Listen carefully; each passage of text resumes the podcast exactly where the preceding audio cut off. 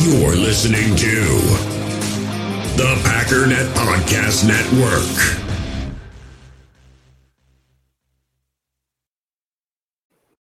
Sort of protective tape or wrap on that thumb next time we see Rodgers. Third and goal. Prescott stands in, delivers. And it is intercepted in the end zone. Rudy Ford has a convoy. Rudy Ford with a huge play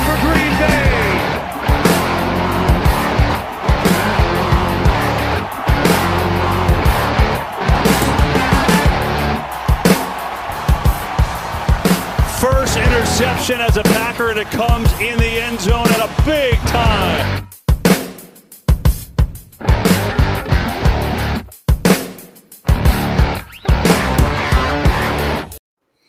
What's up, guys? Welcome to Packers Total Access. My name is Clayton. You can check us out on packernet.com. You can find me on Twitter at Packers underscore access.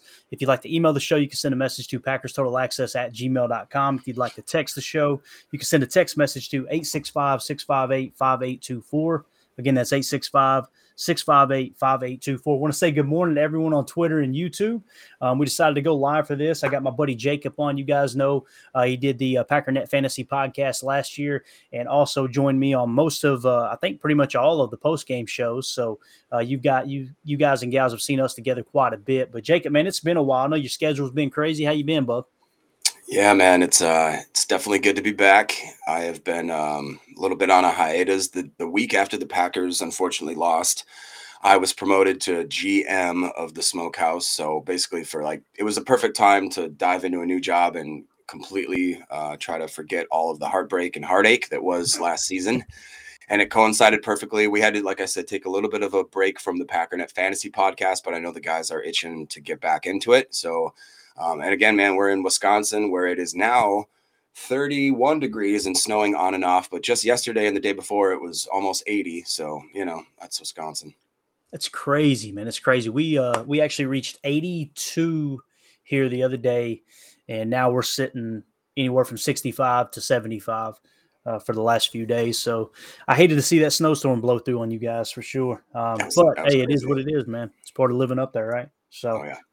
Um, all right, so here's what we're gonna do, gang. We're gonna talk draft. And uh, Jacob, you know, we've been kind of chatting offline, and we decided, hey, let's hop, hop on a pod and uh, and actually talk about some of these prospects. Jacob's done some digging, found some really really intriguing prospects later in the draft, and really we just want to kind of talk about how the draft board has come together and uh, and and how this draft may kind of unfold. Because you know, one thing that Michael Lombardi talks about a lot, Jacob, is uh, he talks about how you you want to set the board to a certain player, right? And this doesn't mean there's just one scenario. There's there's several scenarios. Goody and his staff have walked through this draft a thousand times. I guarantee it right? They're going through and saying, "Hey, if this this player falls, here's that means the board is now set to this player. If this player falls, hey, if we lose this pool of players, we may have to trade up and snag a position here." They've laid out all the scenarios, but really the ultimate goal is when you get to that number 15 pick, if you don't decide to trade back or trade up, you've got a player that you go, "Okay, here's what our board is set to." And it may even be something Jacob where they've got a player targeted that they know might not make it to 15 and they've got a trade up set up already, you know, or maybe they're already set to trade back. And it's so cool, it's so intriguing to, to think about uh, all the different scenarios that could unfold and all the conversations that are going on behind the scenes between GM you know because these trades they don't just come together. It isn't madden right? They don't they don't just hey let me go in here and execute a trade real quick. These the structure of these trades are already in place that hey if we get in this position we may be looking to trade back or trade up. And i think that's something that a lot of people miss. I know i did for a very long time as a fan is I always looked at these organizations like they hate each other, right? And they're competing against each other and this and that. Man, there's there's one team in the league that's most important, and that's the NFL. That's how the owners see this. They're one big team. It's one big business, and they're looking to work together. Yes, they want to gain a competitive competitive advantage. Absolutely. I mean, you've heard about the uh, the snide comments and the mean mugging that goes on in some of those uh, one for meetings. If you guys don't know, basically the owners get together and only one representative, one person can represent the team, and only one person from each team is allowed in the room. So you get rid of all the clutter, all the other opinions, and uh, and those guys get in there and they hammer it out. That's where you've heard about Jim Irsay getting into it with Dan Snyder in the past. It sounded like uh, Jerry Jones was ready to choke Robert Kraft one year. It's just funny to think about some of the conversations that go on behind the scenes and how these guys are structuring uh, within the standpoint of you know, hey, look, we're all one big team as the National Football League. And I think a lot of people forget that, especially when we're talking about advantage and disadvantage and leverage with this Aaron Rodgers trade. I haven't got a chance to talk to you about that, Jacob. We're going off the no. cuff right off the bat, dude. What do you think is going to happen? First of all, let me ask you this. I'm going to put you on the spot. What do you think would be fair compensation in your eyes? Because I'm trying to gauge everyone here. I, I, hear some people say we better get the Russell Wilson haul. I hear other people say, "Man, I I I'd take a seventh round pick for him, just get him out of the building."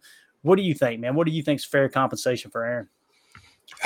I mean, I think there's a difference between what I think is fair and what I think the fan base will accept. Because at this point, we've stretched this thing out. And I'm sorry, Clayton, for everybody that has said that, like, you know, Rodgers isn't going to do any drama. I just want a quick recap here from somebody that had not been on the network for a while.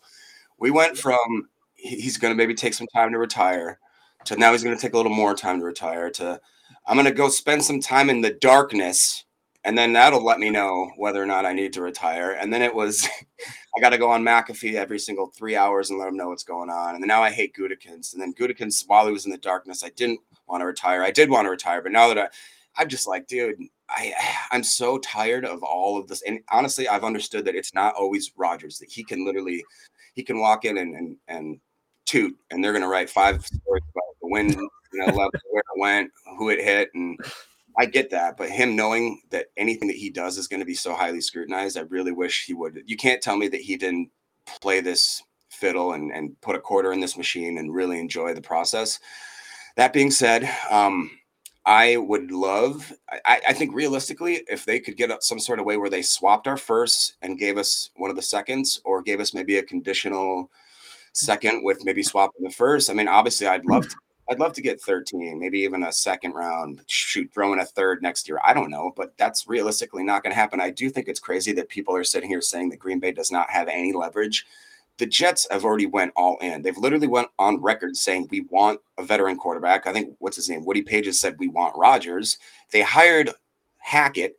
They signed Lazard. I mean, guys, if they're not going to get Rodgers, they're setting themselves up for a very C squad type team, which that's I don't know. To me, it's who who do they got left? Do they want to go back and get Zach Wilson and give him a shot again? I mean, I don't know. To me, if if I was the Jets organization, I would have completely pumped the brakes and went after Derek David Derek Carr when it was available. I don't know why.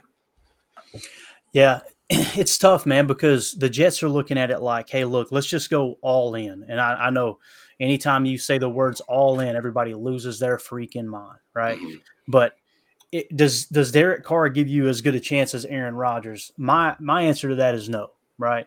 But maybe not for one year, no. Exactly. But if you if you're looking for five years down the road, you know, I don't think Derek Carr is a bad quarterback. I don't. I, I think he stepped into that uh, that first year in Josh McDaniels' offense and it and he really struggled. Uh, which that's a very very complex offense for anyone who follows the New England Patriots. Man, um, you know Julian Edelman said it best. I think I think he said I can remember who he said it to, but it was someone coming in to play with them. I believe it was, I believe it was Julian's last year, and he might have even been injured.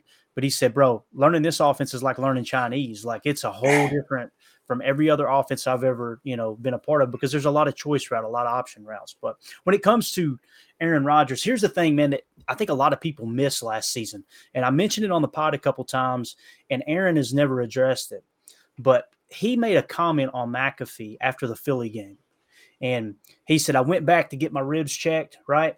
And he said, and and it was just really he he made it sound like something strange happened back there. And McAfee immediately shifted to what was there like a line to get an X-ray or an MRI? Like you they were you know you're down in the bowels of Phil, you know Philadelphia Stadium and they're you know they're kind of putting you in the back. Go hey, well you can wait on yours, and they're trying to rush you back on the field. I don't think that's what Aaron was saying.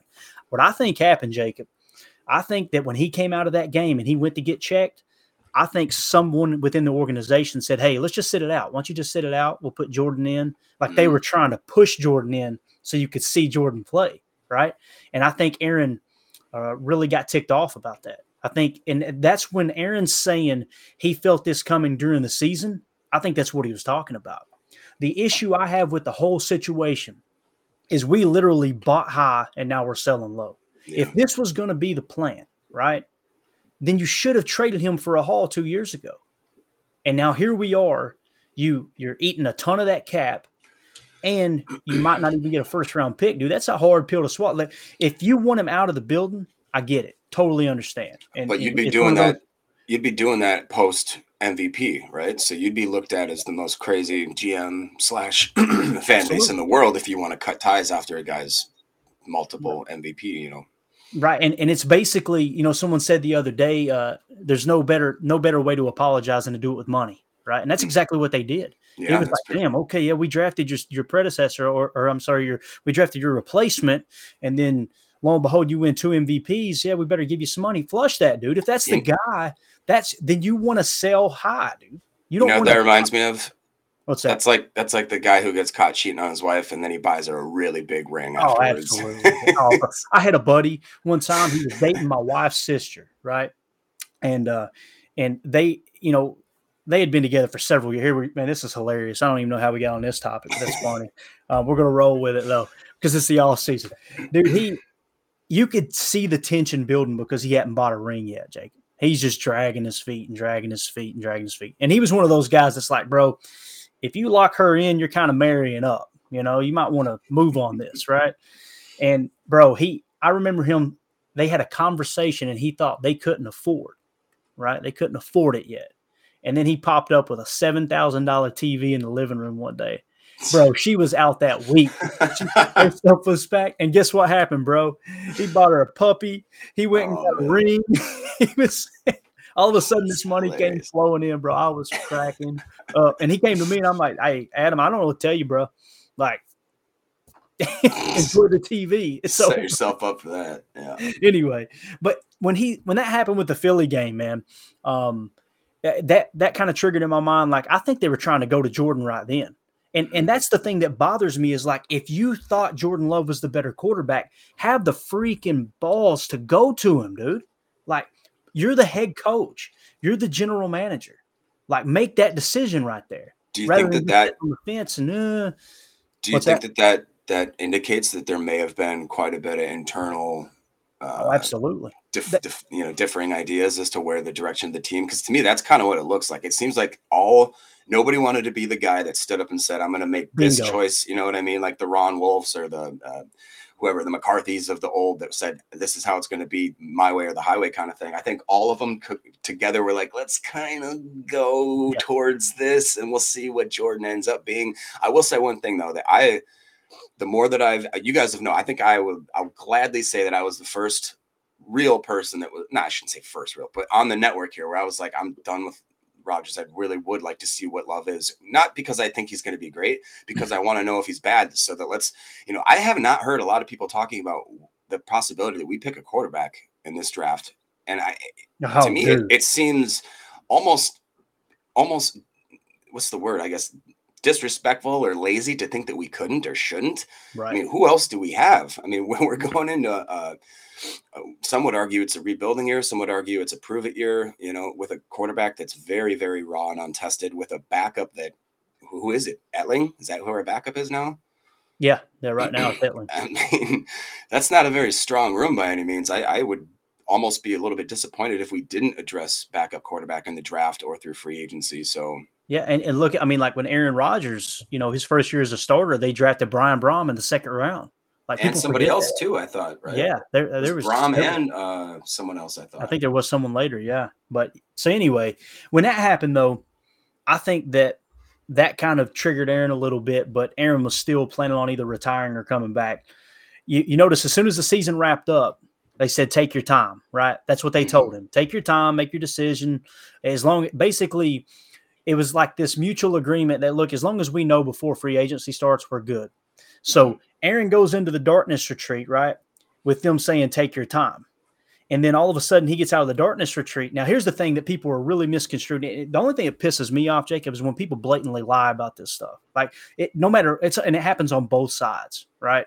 So going into the darkness retreat, he said he was 90% retired, right?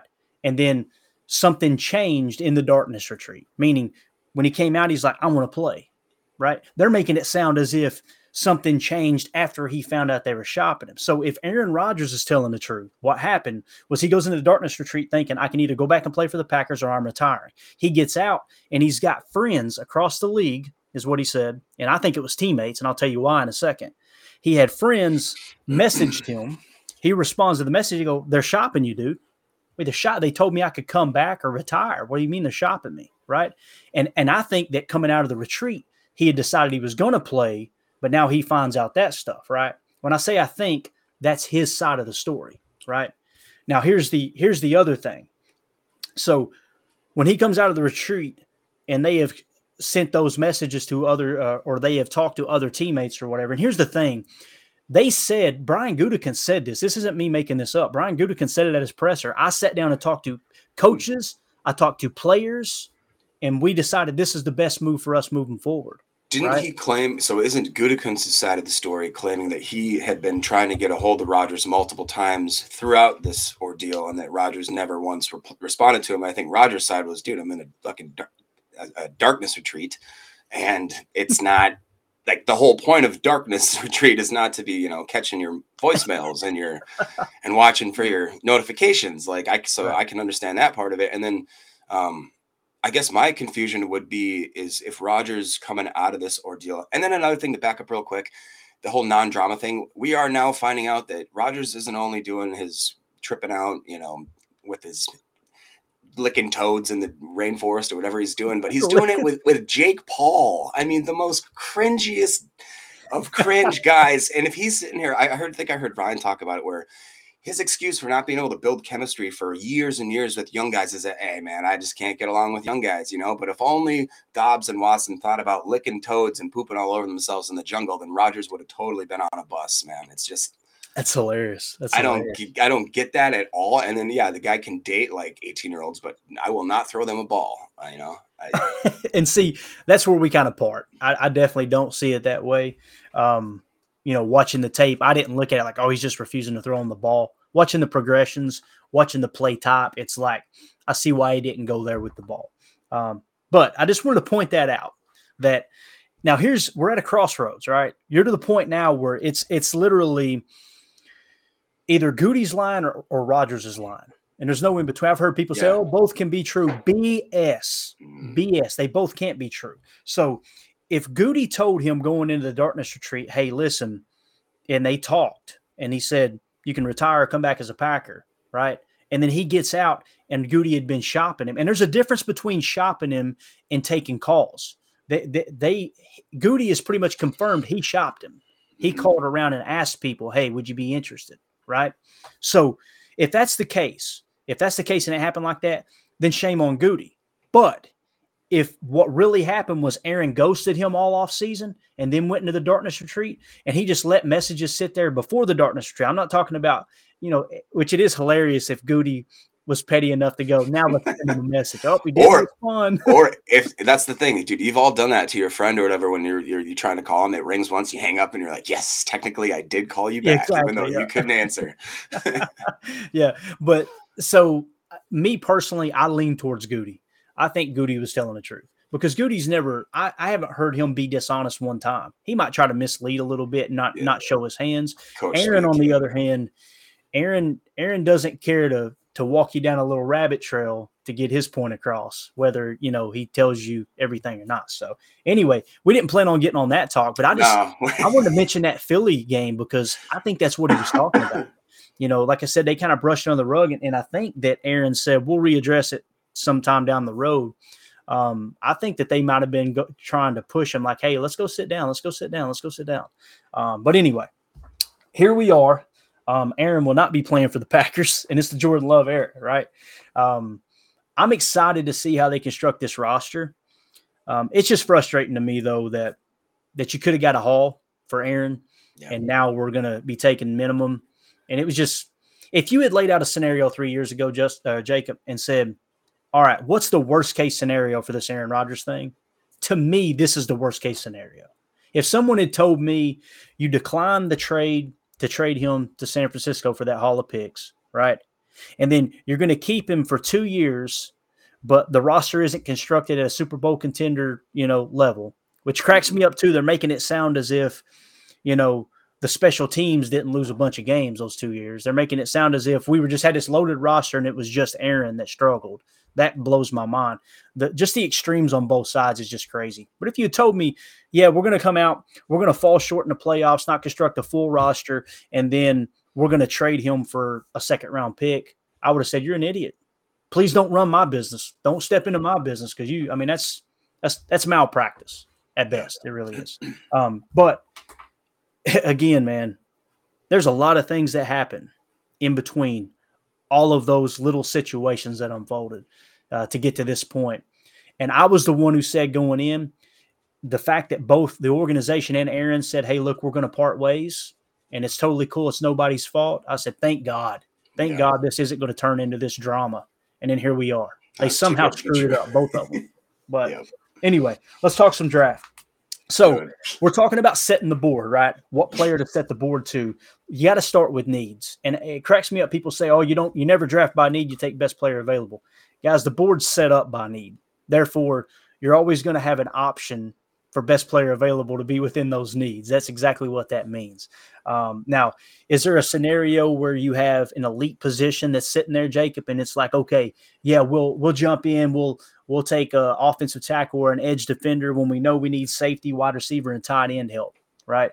Um, yeah, you could do that because those are such important positions, those tier one positions. You know, the quarterback, left tackle, edge, and nose tackle. And back to what you were talking about with quarterback, there absolutely is a chance they take a quarterback.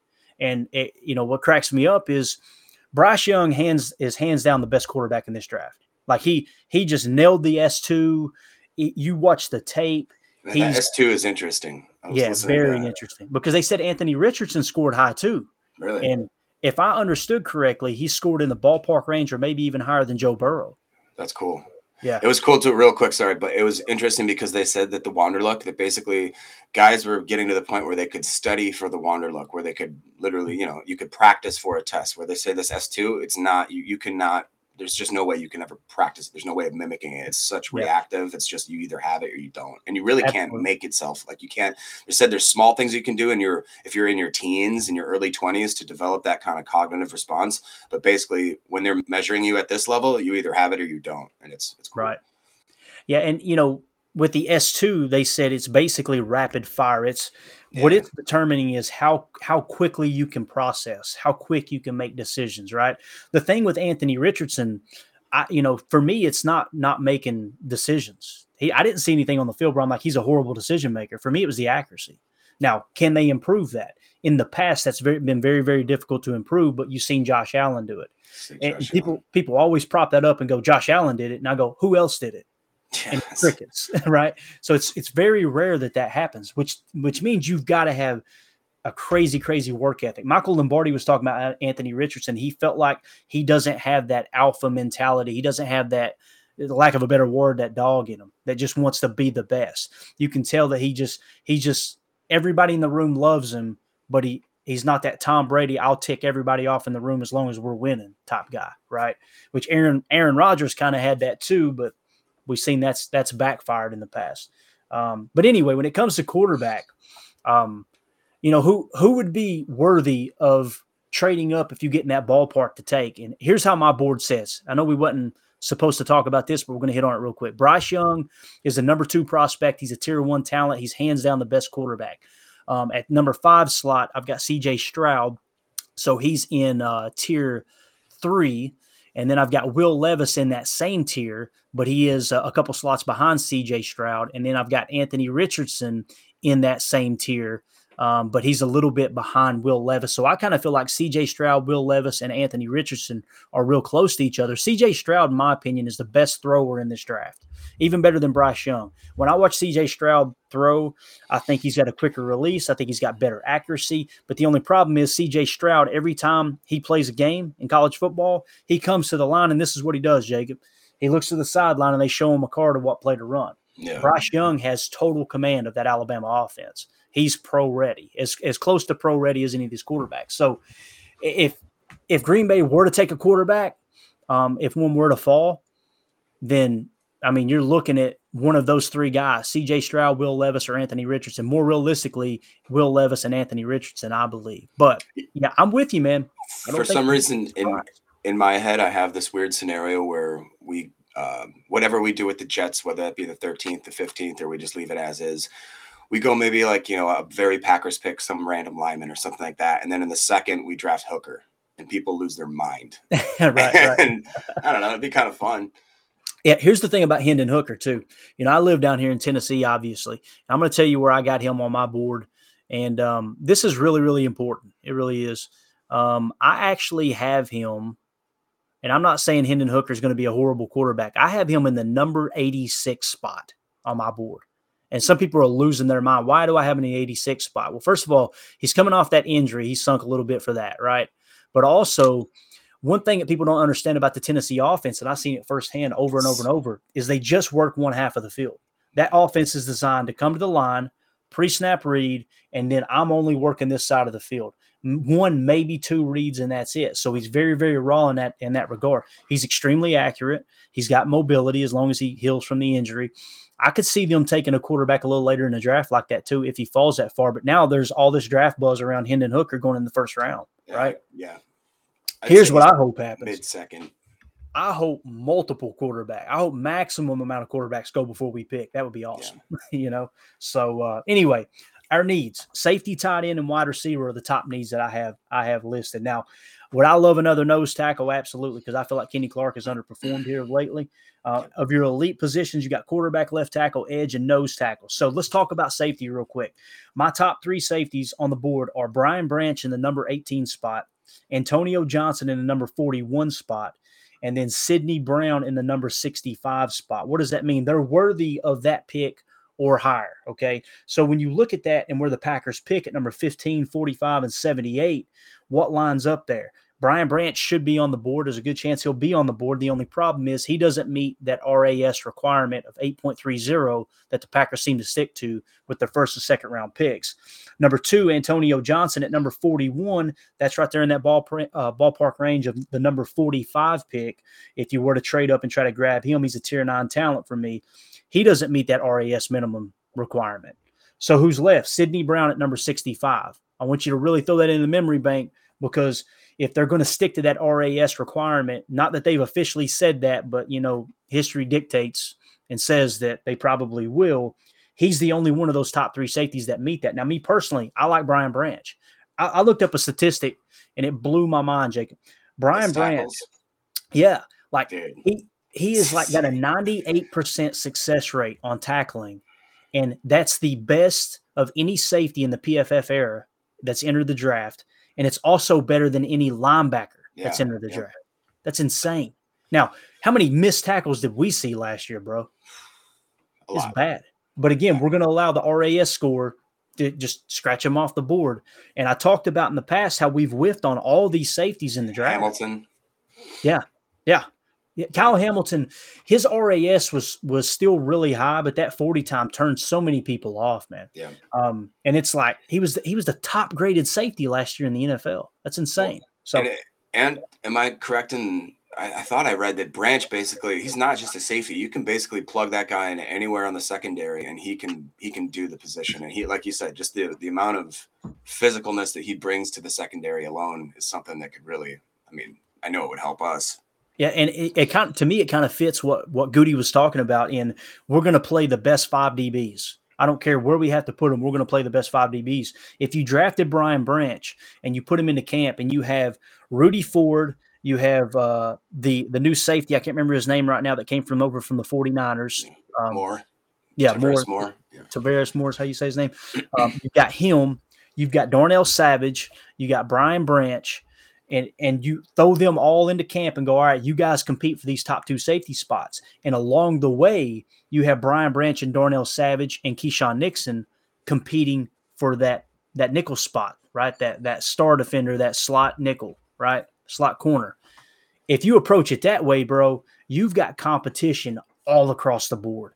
And I'm telling you, man, that's that's really what creates a good offense or a good defense is when you got multiple people competing and that's what Belichick has done so good over the last few decades. Is no one's job is safe. We're going to go out here and compete for the right to play, and uh, if you if you continue to build that culture, then it's game on. Um, but again, anything you want to say there at the safeties before we move on to tight end? Uh, I just I wouldn't love the Brian Branch pick as far as value with 15, but he's definitely one of those guys where if we're at 15 and there's 15, I just see a group of like 10 guys that I like at 15. So I have no problem trading back at 15. And then if Branch is still there around 18, 19, mid 20s, I totally would jump on that. In the hobby, it's not easy being a fan of ripping packs or repacks. We get all hyped up thinking we're going to get some high value Jordan Love card, but with zero transparency on available cards and hit rates, it's all just a shot in the dark. Until now. Introducing slab packs from arenaclub.com, the only repack that provides real value, a complete view on all possible cards, and clear hit rates for each one. Now, when I buy slab packs on Arena Club, it finally feels like I know what I'm getting. And honestly, the best thing for me and my son is the fact that we're kind of novices into this. When I walk into a card shop with my son and a card says it costs $40, kind of just taking his word for it that that's a good value. So I appreciate the transparency on grading, as well as just getting excited about seeing what you could potentially get. Right now, you can get 10% off your first purchase by going to arenaclub.com slash packdaddy. Wow, that's crazy offer. 10% off a $400 slab pack. That's 40 bucks right there. Anyways, that's arenaclub.com slash packdaddy for 10% off your first purchase.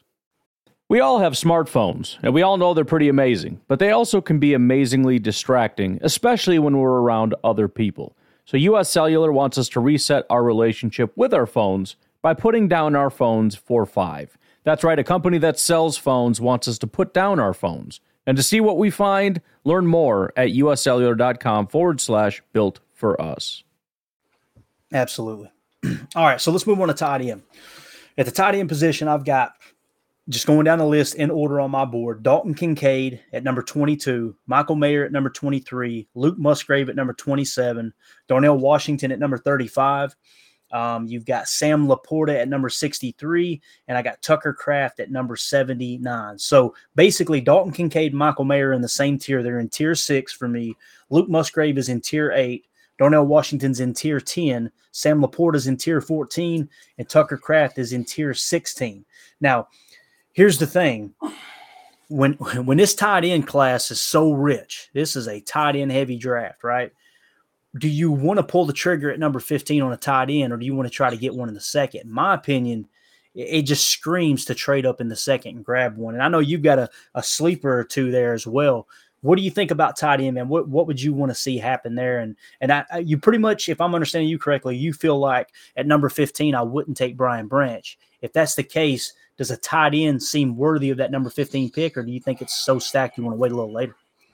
Man, that's a tough one. This is probably the deepest tight end draft that I can remember since I've started Same. caring about the draft. Um, and they're just filled with some absolute freaks. We'll get into one here in a second. And the reason where I would maybe, I think I would just pass on a tight end so early because depending on who else is there, you know, you've talked about, I love Calijah Cance, Clance Cansey. I don't know about the value, meaning, you know, we don't really I guess I shouldn't say we don't need D tackle, but it'd be hard to justify going back to back years with another D tackle again. Right. Um, but you know, there's a lot of guys in that area where I would not mind dropping back from. And the tight end, if I really like Michael Mayer, just seems like a very all around well put together tight end. Dalton Kincaid, just an absolute vertical threat, receiving uh, threat. But then you look at some of these guys, like you said, the Musgraves. Um, my guy I really like is Tucker Kraft, the unbelievable size, six five. The guys are running a four five forty, basically four six forty. Some crazy uh, verticals on these guys. But then you also look at you said Sam Laporta. He may be my favorite tight end. I mean, the guy right. is unbelievable. when he gets the ball in his hands, you watch him run. He's got crazy YAC. Um, the Musgraves guy, he's a physical freak of nature. I think he had a 9 6 RAS. Tucker Kraft has a 9 6 ish RAS. But there's a guy in the later rounds who originally he was getting drafted, mocked in the seventh, even an undrafted free agent. His name's Zach Kuntz. He's in uh, from Old Dominion. The guy is a true seven, six foot seven inch guy, maybe even six eight. He's 255. And guys, he ran a four five five forty. I say that again. He's six seven, six eight He's 255 and he ran a, a true 4.55 40. He is, as far as his uh, measurables go, he's in the 93rd percentile in height. He's in the 54th percentile in weight. His wingspan is one of the biggest in the whole college football at 83. He, I mean, he's just his 40 again, 455. That's in the 93rd percentile. His vertical 99th percentile. His broad jump, the 98th percentile. His three cone was in the 92nd. I mean, he's an absolute freak of nature. He's got good hands. He can block if you watch, if you let him. He's he's a little undeveloped in the blocking range because he's a little long and lanky. But if he put on 10 pounds and maintain even a little bit of that speed, He's willing to block. He's an absolute freak. He started his career in Penn State, didn't get a lot of action there, switched over to Old Dominion, which again, it's a smaller school, but put it on the tape, dude. I'm telling you, this guy just glides. It looks effortless. And you want to talk about a red zone threat for a new up and coming quarterback. So even maybe you take a, a Laporta in the late second or the third, or a Musgraves, and maybe you've peppered in a wide receiver earlier in the draft. You've already hit safety, and if you can get this guy, I'm seeing drafts where he's getting drafted in the third, the fourth, and maybe in the fifth. I don't know where he's going to slip to, but I could, I would love to see the Packers have this guy, a new tight end, and you maybe have a wide receiver, a Quentin Johnston somehow if he slips, or I really like Rashee Rice, you know, a lot of Michael Wilson, um, A.T. Perry, a guy that we'll talk about hopefully if we got some time here. I really, really like these later round guys that have a lot of talent. Yeah, absolutely, man. It, dude, it's it's loaded. It's I mean, I've literally got I just listed six here, and there's mm-hmm. actually I want to make sure here tell you how many I got in my top 100. I've never seen a draft that's stacked at tight end like this. Yeah, we've got six tight ends in the top 100. That's insane. Mm-hmm. So when you look at the way it lays out, let's talk about RAS for a second and kind of the oh, yeah. requirements. Sorry, RAS for uh, Zach Kuntz, a 10. Perfect yeah. 10. Perfect. So of those six that I listed, Kincaid, Mayer, Musgrave, Washington, Laporta, and Kraft, all of them check out for RAS for the Packers right? Yep. And Dalton Kincaid, I've got a question mark, but it's because his RAS is incomplete. But we all know Dalton Kincaid would score more than 8.30. I mean, it's it's a done freaking deal. He may even have closer to a 10, uh, like the guy you just mentioned. So when you look at it that way, that screams trade back. I mean, it really does. That screams yeah. screams either trade back, don't take a tight end at number 15, and then trade up in the second to get one of these top tier tight ends. If Dalton Kincaid and Michael Mayer fall, I could see that scenario unfolding. Let's move on to wide receiver now. Um, wide receiver, the way my board falls, Jordan Addison at number 17, Quentin Johnston at number 20, Jaxon Smith-Njigba at 21, Zay Flowers at 25, and Jalin Hyatt at 33. So basically, you've got Jordan Addison at a tier five, Quentin Johnston at a tier six, Jaxon Smith-Njigba at tier six, Zay Flowers at tier eight, and Jalin Hyatt at tier nine when it comes to the number 15 pick, and, and some of people are hearing Jordan Addison, number 17, why? Guys, the way I construct my board is I make sure that the board's foundation is in place before all of the combine hype, all of that stuff. The thing that I think is most important is the tape. I think that what they do on the football field is more important than what they do running around their underwear inside on carpet. Right? That's just me personally. Um, so when it comes to the wide receiver position, to me, Jordan Addison showed more on tape. He and Quentin Johnston and Jaxon Smith-Njigba, than Zay Flowers and Jalin Hyatt in that order. Now, the RAS has really bumped some people up. So when you look at ja- Jaxon Smith-Njigba, and I had a maximum modifier for him after the combine, it really shows you where he might have been. Now, there's also what I've heard, and I heard Lombardi and several other people talk about this, that they're worried that Jaxon Smith-Njigba may not love the game quote unquote love the game, right? Mm. I've, I've, heard a little bit of rumblings of that. Um, now, is it true? I don't know. I don't know. I'm going strictly off the tape and then with the RAS modifiers. So the name, I did a, a poll the other day on Twitter, Jacob, and it was hands down unanimous. The, the majority of Packer fans said Jaxon Smith-Njigba. At number 15, if you had to choose a wide receiver at number 15, who are you going with, man? Who is there anyone that you go, that's definitely the one, or is it something that they're so clustered you would be cool with trading back there too?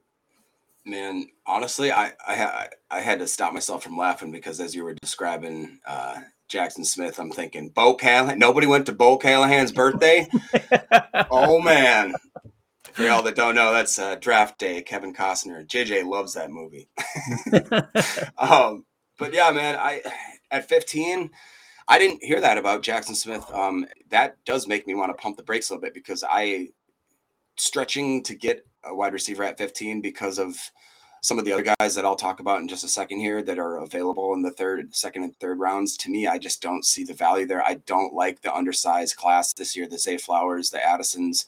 I get that they could be really, really great receivers in this league. Um, special guys, gadget guys. But um, to me, I just don't think that that's a value at 15. Again, I, I'm looking to trade back. I like a guy named A.T. Perry, more definitely prototypical style receiver for um, what the Packers typically draft. He's a 6'4 guy, 198 out of Wake Forest, ran a 4'4'7 40. PF really liked him. 2021, they gave him a 82.6 grade, and 2022 gave him an 83.4 grade. He's a long, deep threat. They've got him drafted most mocked to the Lions and then followed by the Packers.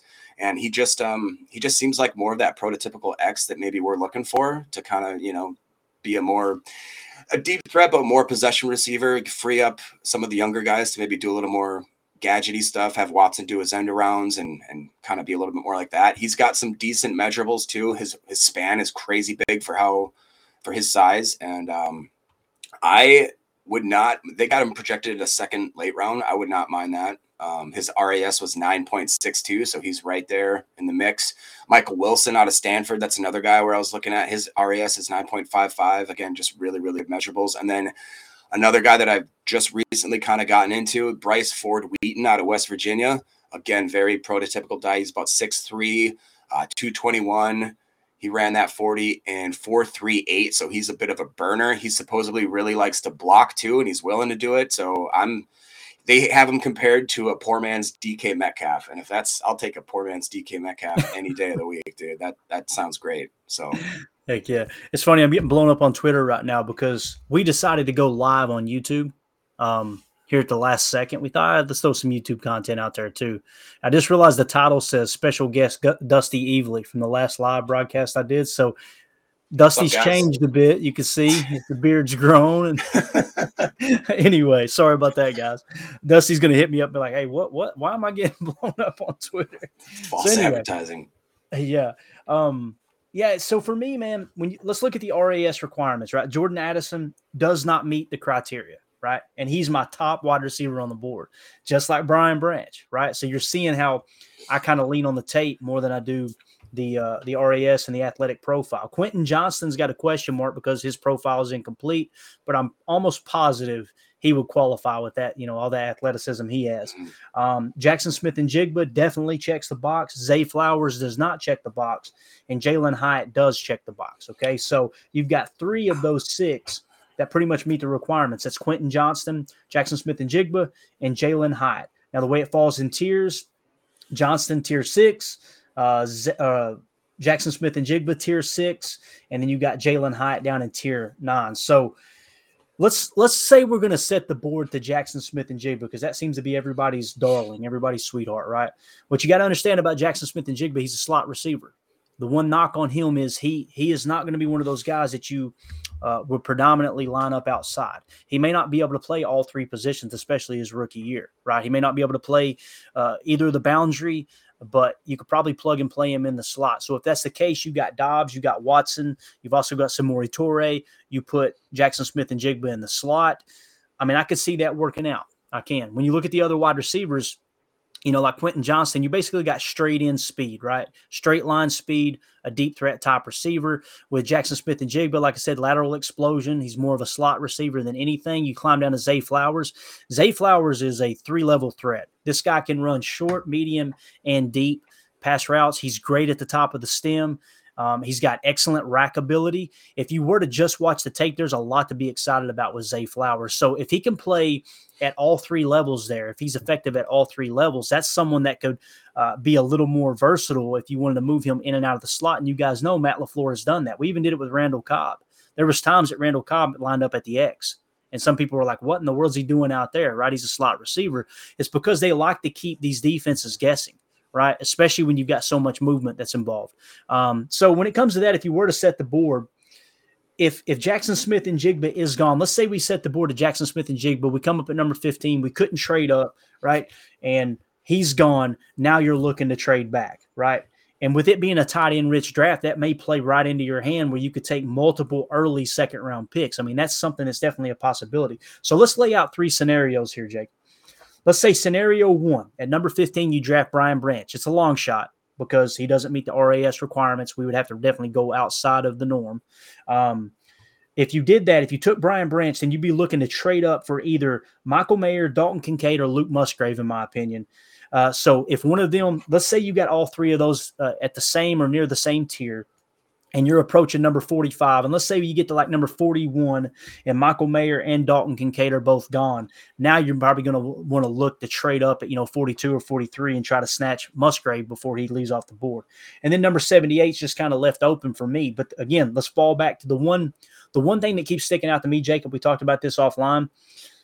In that number 65 spot, Sydney Brown, he checks the RAS requirement and he, he seems to always be there around the number 65 spot, right? So if that's the case, if he were to fall to 78 or you even trade up, you might want to get that safety there at the number 78 pick in Sydney Brown.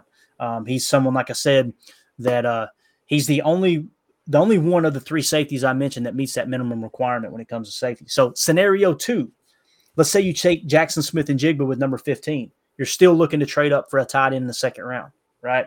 And then you take Sydney Brown there at number 78. Scenario three, we all know that these top tier talent, uh, top tier positions, right? Um, quarterback, left tackle, edge, and nose tackle. If a player falls to them, guys, and, and keep in mind that quarterbacks, there's two drafts every spring. We talk about it all the time. You've got the NFL draft, you got the quarterback draft. Quarterbacks are considered one tier higher than their actual talent level. It's that important. So if you've got a quarterback, a left tackle, an edge, or a nose tackle that falls, let's say Jalen Carter falls to 15, Jacob. You're probably running that card up there and snatching him up because that's a tier one talent, in my opinion. Um, edge defender. Let's look at the board here, just real quick. Let's say, let's just throw out a scenario here because I think I did. Let's see, I think I mentioned it here how many there was. I don't have it wrote down. I think there are six. Yeah. There, so starting at the number 10 spot, from 10 to 20, which is right there in that ballpark range of 15, obviously, there are six edge defenders slash offensive tackles. So there's a good chance one of those guys falls to us. At least one falls, right? So let's say that Peter Skoronski falls to us, right? You're you're you're probably running the card up there and taking him. Yeah. Let's say let's say Myles Murphy falls out of Clemson, the edge defender. Same thing. Paris Johnson, offensive tackle out of Ohio State. Offensive tackle Broderick Jones out of Georgia. Edge what about defender. What about Wilson? What if Isaiah Wilson falls? Isaiah Wilson. Let's see where I got him.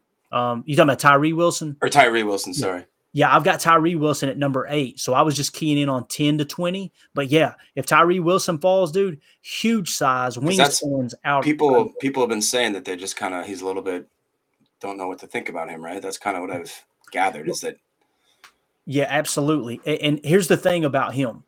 Um, he's got huge size, his wingspan is crazy but he's a little late off the ball. And I heard Greg Cosell and Ross Tucker talking about this the other day. And and literally Ross or uh, Greg Cosell asked Ross Tucker, he said, You were an offensive lineman for six years in the league. Ross, how important is it? He said, It's everything. He said, I don't care how talented you are. If you're laid off the ball, you're not going to win in the NFL. So that really kind of threw a flag. But again, he's the number eight prospect. They're not going to, they're not saying he can't fix that. He can't improve that. But at number eight, man, He's one of those guys It's just, and he's got an incomplete RAS. Jacob, if he had, if he had the maximum modifier, right, which he probably would have gotten if he was healthy and he would have competed it and you know in the offseason here and we'd have got an RAS score for him, he would have moved as high as let's see here. I don't want to over exaggerate. He would have moved as high as the number three spot on my board, bro. I mean, that's if he were to fall, you're running that card up there, right? Yeah. So it's just important to understand that, you know, in scenario three, offensive tackle or edge defender, if one falls, you can jump on that. Again, you're still looking to trade up and get one of those top tier tight ends. And then Sydney Brown's just screaming it right there at the number 78 pick if he's still on the board. So the one thing that I came away with here, Jacob, is we're probably going to need to trade up in the second round to grab a tight end. Um, that's that makes that's the one thing that keeps popping up every single time for me. If you had your pick in this draft of tight end, and you may have kind of hit on it, I, I didn't catch it if you did. Who's your top tight end? Who's the one that you say, oh no, I'd definitely take him over the other? Does anybody come to mind? I honestly, so for what we have in our, I would love Laporta, but I feel like we already kind of have a Laporta in what DeGuara is. So for me, I would rather have either a giant possession tight end, which you know somebody like the Kuntz guy, or maybe a Musgraves or a Kraft, or maybe do like a more complete tight end, like a, a Mayer, you know, somebody where I think I've read that he can go, he can be inline, you can go a slot, you can, you know, put him out. He's not the most agile guy, but he can do everything well, you know. Yep. And whereas Kincaid kind of scares me because, you know, we don't have Lewis anymore. Uh, we've got no Tonyan, and I'd like more of a. I, I would not even mind if we went Darnell Washington and just got some big beastly Marcedes Lewis uh, replacement, and then even like two dra- two two if you could get Musgraves later or Laporta later, or like I said, Kuntz real late in the draft, if I would, in my dream scenario, I've got a fresh wide receiver, either that be Perry or Wheaton, or if they want to take a stab at Njigba, uh, eh, or maybe even Flower, somebody crazy, somebody I wouldn't expect. And then you have maybe two beast new tight ends, and you got, you know, a D tackle. What's up? And maybe like a, a new safety, a brand new safety, and then a couple random guys we take a stab at. That would be ideal for me. Like, and plus, I'd love to watch the haters. Oh, Rodgers never got any help, and then in the first draft, we get you know, love two tight ends, give him a couple wide receivers. Heck, maybe even draft Griffin, uh, the fullback I was talking about. That guy is amazing. If you guys get a second, um, what the heck was his name? Griffin. He's a fullback out of LS, uh, Louisiana Tech. Griffin Herbert. He is mm-hmm. Kyle Juszczyk, but faster. It, it's unbelievable. He was a, a, high school receiver. Basically, they just use him as a H back slash uh, split tight end every now and then. But the guy, watch him on tape. He is unbelievable. He played five games against uh, AP top 25s. He had five receptions for 122 yards, averaging 24.4 with a long of 46. And you watch this guy, he's making over the over the shoulder catches, one M catches. I mean, he was really impressive. And like I said, I haven't heard anybody talking about him, but he would be a great like Kyle Juszczyk, you know, type gadget player where you could just come in and do some really crazy cool stuff. But anyways. Yeah. I'm I'm trying to pull him up here on the consensus big board. I want to see. I think they got it listed as a tight end. Yeah. Um, let me see if I can find him. Where is this guy at? I, it was really hard to find any information on him. I even asked Jake about it, and he said that uh, he heard Jacob Morley talk about him a little bit, and that was about it yeah, I'm not even seeing him unless I'm overlooking it here. Um, I just want to make sure because look him up on YouTube. Just look his highlight reel. It's honestly insane. It's pretty cool. Yeah, I'm trying to see. I just want to see if anybody's mocking him anywhere or yeah, I don't I don't even see him listed. Holy cow, man. That's someone we might want to dig into. And it could be one of those undrafted free agent type type deals too, you know. Mm-hmm. Um good stuff, man. So, you know, really what it comes down to for me as we get ready to wrap up, um, I'm leaning towards trade back. If Brian Branch isn't your guy, trade back. Yep. Um, and a lot of people are going, "Oh my God, no! Please don't do this to me." But, um, dude, if you can, here's the here's the other positive to trading back. With the way the rookie contracts are slotted in now, you're saving money every time you trade back too, right? It's amazing how all the people who have kicked and screamed about this damn salary cap and how we need to clean up this mess and blah blah blah blah blah. And everybody, and it's amazing how the GM just waves waves his magic wand and everything's okay again for another year. It's never come due. It's never anyway. I, am not even on my soapbox. I get I get so angry at that because it's like you do this every year. And then they go away and then they just come back like six months yeah. later, like it never happened again. It's going to catch you next year. That's what they always say. Going to catch you next year. So anyway, if it's amazing how those people that gets so angry about the cap and it's it just doesn't look beautiful on paper. And now here we are in the top five in salary cap. It's oh well, that doesn't include everything. You, it doesn't matter. It's you're comparing apples to apples. That's across the league. They're in better cap space right now, cap, cap situation than over three quarters of the league. Anyway, I digress. Um, those same people, when it comes to talking about trading back, they don't want to trade back. So, oh, now now you're okay with spending money on an unproven talent. Got it. That makes no sense to me. Um, but anyway, so I, I, think there's a good chance that they do trade back. I don't think they'll trade out of the first round. But if you if you get to that number 15 pick and you got multiple people in that top tier and you got someone who's willing to climb up five slots, do it because that's where you're really going to maximize the value of your draft pick. Is there any? Go ahead. I was gonna say I got to get going pretty quick, but would you? Is there a scenario? I know that me and you had talked about it. I originally really liked Lucas Ness at 15 if he was around. Mm-hmm. Um, as always, as soon as I like something, Ryan will thoroughly just pummel it into the ground and make me feel stupid for ever liking him. So he, I heard him kind of rip apart Lucas Van Ness a little bit, and just once, of course, he did that, um, my mind started going, oh, you know, maybe he's right. But I would love Myles Murphy if somehow he were to slip. I would mm-hmm. love an edge. I just the idea of um, having so we saw what happens when we lose Gary, and even if we have Gary Preston, he's I love Preston. I, I, always will love Preston, but I would love to have somebody maybe a little bit of a freak, and I'd love to see hopefully Enagbare take a step because that'd be really cool if he. Uh, I mean, that's something we haven't talked about either. Is these guys that for second year guys, they could really make a difference on that. Honestly, I think that's part of the reason it's going to be either make or break if we have a if it's a rebuilding year or if it's a competitive year. Is if whether or not guys like Wyatt, Quay, Watson, Doubs, if we have these guys making major steps, then if we don't, I think we're pretty much you know what. Yeah, no, it's it's a good point. And when it comes to Lucas Van Ness, and here's what I love about Ryan. When when Ryan's breaking down his prospects, I've listened to every podcast episode where he breaks them down one through ten, you know, ten through twenty, all that. Um, Ryan tends to lean towards here's what I don't like about him. Right? Mm-hmm. You've got other people that all you hear is positive about them. Right? and and it's like I can see why people would complain that someone's only being negative or, or the majority of their comments are being negative. I can understand that people complain and go, hell, so all these prospects are perfect then, right? But if you if you take both pockets of information and meld them together, there's your answer, right? But when it comes to Lucas Van Ness, I've got him in the 16 slot. He definitely meets the RAS requirement. He's a true power player, but he had limited snaps at Iowa. That's the only thing. He's somewhat raw. But I'll tell you who that sounds like. That sounds Gary. like Rashan Gary. Yeah. so you know what, too, uh, real quick, and then I'll, I'll I'll stop interrupting you. But uh, no, did man. you not when you when you saw when I heard Ryan talk about Mazi Smith, I'm just in my head. I'm like, don't draft him, Packers. I know you're going to draft him, and you're going to think you're going to make a new Gary out of him. Just, right. Please don't. No, yeah, that, I thought the same exact thing, man. The same exact thing with Mazi Smith. Now I've got him significantly lower, right? He's got an incomplete RAS. Doesn't mean he didn't, wouldn't re- meet the requirement. Um, I do know that Greg Cosell is really big on him, no. but defensive lineman out of Michigan, I got him in the 42 slot. So maybe that's someone you could take a little later. I, I will say this: if they turn around and take a defensive lineman, man, I think it could be huge because Kenny Clark, guys. Every time I bring this up, they go, "Oh no, Kenny's good. Kenny's good. Is he? Is Kenny good? Like, I love the dude, and and I wanted him to pan out as much much as anyone, right? But what where are his Aaron Donald like numbers, right? They're not there. Okay, well he does more in the run game, really, because our run our run defense sucks, right? So you what what is it that he does well? And I think we would all agree he's a better pass rusher than a run defender, mm-hmm. but at the same time, he's not pushing that pocket the way a $20 million cap hit player should push that pocket. He's just not, right?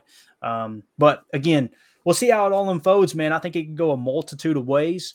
Um, I know it's going to be exciting on draft night. I believe the plan is for us to go live on draft night, so that should be a good a good time. And I know last year was awesome.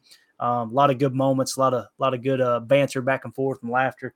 But uh, anything you want to say as we part ways here, Jacob? No, man, I'm just uh, feels good to get back into it and talking some ball. I'm excited. I'm hopefully now I'm able to write my own schedule, being the boss. So I'm definitely going to try to get myself. Uh, is it Friday? Thir- is it Thursday nights usually the opener, and then Friday, or how does that work? Is it Thursday nights? Is round one? Yeah, Thursday nights round one. Yeah. Yeah. So yeah, I, I can make that work. We'll have yeah, to do better, a little, dude. You better. Do a little live stream. By the way, man, you mentioned the smokehouse. We're gonna get out of here. Um, that barbecue sauce you sent me, right, bro? I put I, yesterday. I made prime rib sliders on the smoker, Ooh. and uh, dude, just a just a dab of that on a prime rib slider on those sweet Hawaiian rolls. Oh yeah, with a cold beer, dude, a cold Modelo. Oh my god, yeah. it was on. It was game on. Yeah, anyway. if you guys are in the area, you got to check out Old Southern Barbecue. We got one in Hudson. Not to brag, but since I took over as the GM, we've been the uh, number one performing store out of all of our six branches. And it's I'm I I started doing this. I was like, I'm going to take over and run this organization like a Brian Gutekunst. I started sharking other, I started sharking other staff members from different places. I started hiring free agents. Had to That's cut a couple do, guys. Man. Yeah. That's what you got to do. Just, eh, just make sure you don't do this though, man. What you, whoever your best, whoever your biggest asset is, your most important employee, make sure you don't go tell him, "Hey, look, I got your replacement. I just picked him up." I tried to get a hold of you, man. You must have been in the bathroom. Sorry. In, in the bathroom with the lights off, right? Sipping tea. Right. All right, man. We're out here. Really appreciate your time, Jacob. Uh, thanks everybody who tuned in on on Twitter and YouTube. Obviously, this was not Dusty Evely. Dusty, I apologize. I didn't change the title. Um, but uh, yeah, we got Jacob instead, so he's he's kind of like the poor man's Dusty Evely, I guess. So we're just gonna call it that, right? No, no offense, Jacob, but I'm I'm the Dollar General version of Dusty Evelyn. That's what I always say. So anyway, everybody have a great day. Appreciate you hanging out with us as always. Uh, let's go out and be the change that we want to see in the world and go back go. Sort of protective tape or wrap on that thumb next time we see Rodgers. Third and goal. Prescott stands in, delivers. And It is intercepted in the end zone. Rudy Ford has a convoy. Rudy Ford with a huge play for Green Bay.